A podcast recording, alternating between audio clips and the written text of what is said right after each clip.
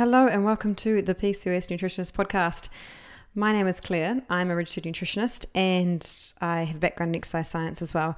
And mostly, I am really passionate about PCOS because I have it too. And I know how frustrating it is when you just don't quite understand why your body is doing what it's doing. So that's the whole purpose of the podcast. And what I do is to help you understand your body more so that you can change your lifestyle to suit your body. So today is a rapid fire Q&A mini podcast. First question coming at you is from Simona. What are some insulin resistant signs for lean PCOS? Is it bloating, inflammation, etc.? No, not necessarily. And actually, I think one of the biggest misconceptions is that you have to have symptoms if you have insulin resistance. But actually, in many cases, especially early stage, well, I think the big thing to probably point out here too is that it you don't have to have clinical insulin resistance for your insulin to still be affecting your PCOS, right? So you can be well under the medical guidelines in terms of your insulin levels um, that are considered, uh, you know, that would be considered as like pre-diabetic or insulin resistant, but still have higher levels of insulin that are then causing your body to overproduce the male hormones, androgens, which are responsible for most of our symptoms in PCOS. So, um, let's just call that optimal insulin. So you can have your body can producing be producing too much insulin, and you wouldn't even know. So you might not have any symptoms, and especially if, as you've pointed out, not all women with um, with high levels of insulin gain weight. About thirty percent of women with even though they have high levels of insulin don't gain any weight. Uh, and this is the same with those without PCOS. You can have people that are type 2 diabetic that don't gain any weight. Okay, so it's just, it, this comes back to your genetics and whether your genetics um, predispose you to putting on weight when you have insulin resistance or whether they don't. So th- you might not have any symptoms at all. And bloating isn't really a symptom of insulin resistance. Bloating is quite different. You can, but you can have both. Um, but one, you know, one symptom could be that you get hungry all the time, or hangry attacks, or that you get really intense sugar cravings or you might not have those symptoms at all. You might say, no, that's not me. And that doesn't mean that you don't have problems with your insulin. So, the only way to really know is to work with someone who can help you figure this out. Okay, I would say that if you're trying to self diagnose and trying to figure this out on your own, then you're probably in for a really long haul. Um, and you really need to work with someone who knows what they're doing here. So don't try and self diagnose based on your symptoms. Work with someone who knows what they're doing and they can help you understand what's going on.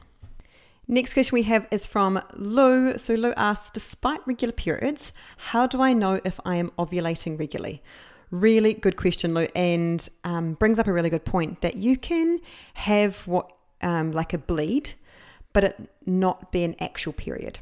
So, for it to be a real period, you need to have a full menstrual cycle. This means that your estrogen rises and then you ovulate and then your progesterone rises, and it's the fall in progesterone that triggers your uterine lining to shed. Okay, so the whole cycle involves all three of those parts estrogen rising, you ovulating, and then the progesterone rising and falling. For some women, and often times they can have what's called intermenstrual bleeding. So this means they don't actually ovulate.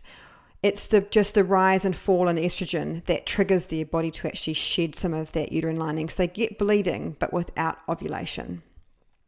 So the only way that you can tell, and the best, most effective way to tell, uh, is if you are monitoring your cycles. And to do that, you need to be measuring your temperature and you need to be monitoring your cervical fluid. It's really simple once you understand how to do it. It is it doesn't cost anything and it can be an incredibly great tool to use not just for fertility, but to just for your general health so that you can get an idea about what your body's actually doing and if for example for me a couple of months ago i noticed uh, that my um, cycle, even though it was the same number of days, the second part of my cycle, my luteal phase, um, was much shorter. And when you notice that one's even one part of your cycle has been a bit disrupted, it can tell us a lot about what's going on in our health. For me, it was the fact that my stress levels had got significantly higher and that had delayed my ovulation, meaning that the second half of my cycle was shorter. And the result was, had I been trying to conceive, I wouldn't have been able to conceive in that cycle because that second half was too short. So, um, really, really important because for me, I'm not trying to conceive, but the important thing for me is that that shows that my health has been affected. If my periods are affected, then that's a really good window into my health, and that there are likely other parts of my body that have been affected by that high stress as well. So, this is why monitoring your cycle, I think, is one of the primary things we can do as women, not just for PCOS, but all women, um, to understand our bodies more. Of course, you can't do this if you're on hormonal birth control because you're not getting a cycle if you're on hormonal birth control. The the hormones that, the, that you're getting in the pill or the whatever it is that you're using, they are taking over. So they they stop your own production of estrogen and progesterone, stop your um, ovulating, and provide the synthetic form of estrogen and progesterone. So they do the work. Um, so we have a whole program on that, Lou. Um, it's called Eggucated, E G G D U C A T E D. We'll put that in the show notes for you um, to learn how to do this um, for yourself. It's a really simple seven day course that you can understand how to monitor your cycles and use that to understand your body more. Um, and yeah, you can start doing this right now. You don't doesn't matter when where you are in your cycle, whether you're even getting a period or not. You can start doing this and start to understand your body more. It's just literally getting a thermometer and then the rest you'll learn in there as well. Um, there's also, if you don't want to do our course, there's also other great books you can pick up on this. Um, the Fifth Vital Sign by Lisa Hendrickson Jack is a great book. Also, Taking Charge of Your Fertility by Toni Weschler um, is also a fantastic book. So, yeah, I, I mean, I like Lisa's one. To me, it's far more readable. Um, and but yeah, that's just personal opinion. Um, but otherwise, if you want more of an interactive way in terms of the videos and uh, and PDFs and stuff, and a bit more um, information about different areas, especially if you're trying to conceive, then eggucated.com might be the course mini course for you. So that answers that question about how to know whether you're ovulating. Rosie, you also um, asked the question about that as well. Um, so, Rosie was really interesting. You pretty much word for word the same question as Lou, but you also asked about prenatals, um, whether our, our prenatals good. And my answer to that would be yes, prenatals are essential if you're trying to conceive. The level of vitamins and minerals it takes to not only keep your levels optimal, but also grow a whole baby and then feed that baby through breastfeeding is uh, it's almost impossible to get that through nutrition alone and impossible for most of us mere mortals, right? I'm sure if I said it's impossible to get it through food, someone would come back and say, no, you could, but you'd have to eat a truckload of uh, literally a ton of spinach a day, for example, to get the amount of folate. That's not an actual figure, I'm making this up. But I'm sure someone would come back and, to me and say, you can get it, you just have to eat this much. And it's like, well, you know, is that actually realistic? Is someone actually going to be able to physically get through all of that spinach? Probably not. So I hope that you kind of get the gist of what I'm, where I'm coming from there, that it is virtually impossible. So while I think that it is still super important to get your nutrients from food because just the way that you absorb nutrients from food is far better than what we can absorb them from most supplements you are likely to not be able to get the amount that you need um, alone from food, especially in that um, in that phase. So the supplements that are were vitamins and minerals that are known to be super important for growing a baby. Um, one would be your B vitamins, so folate or folic acid, which you might have heard about. Um, other, but also other parts of the B vitamin family. So vitamin B12 and choline are also really important, and that's the formation essential for the formation of the spinal cord or neural tube um, of the baby. So that's super important.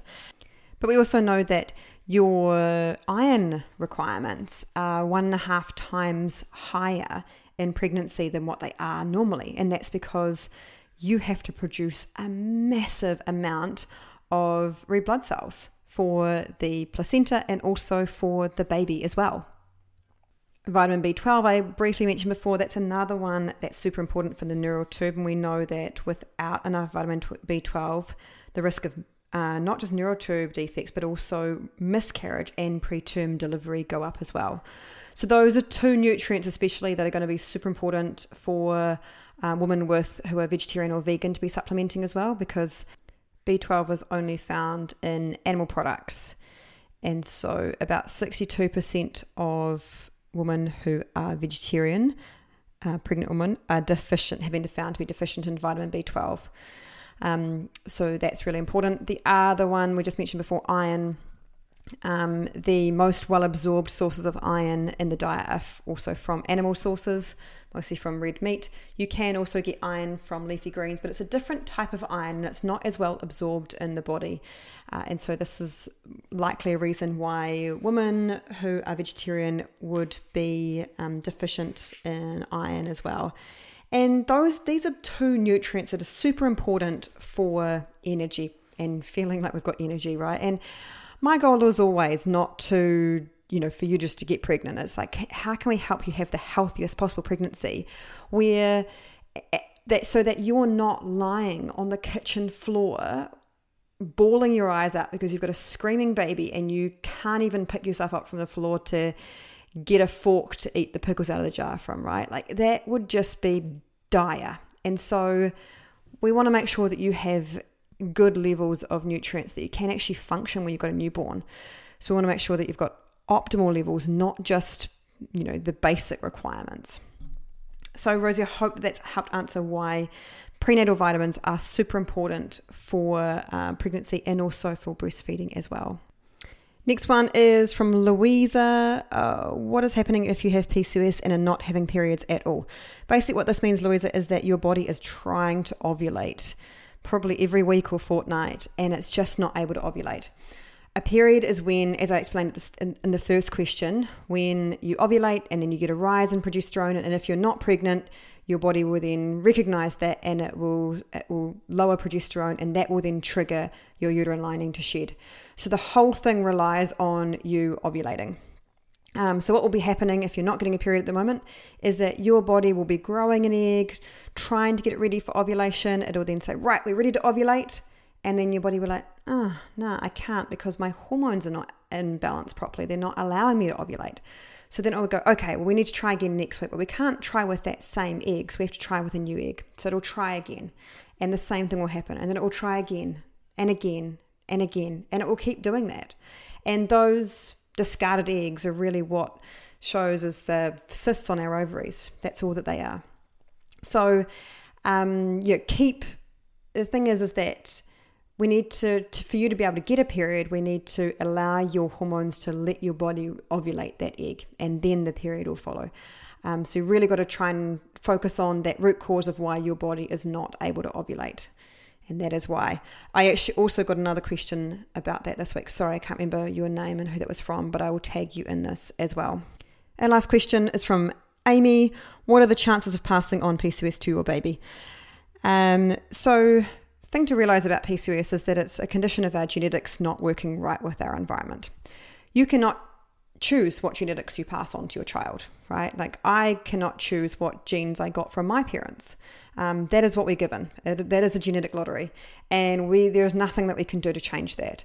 Well, actually, there is. It's called genetic modification, um, but probably most of you are well aware of the issues around that, especially selective breeding for humans.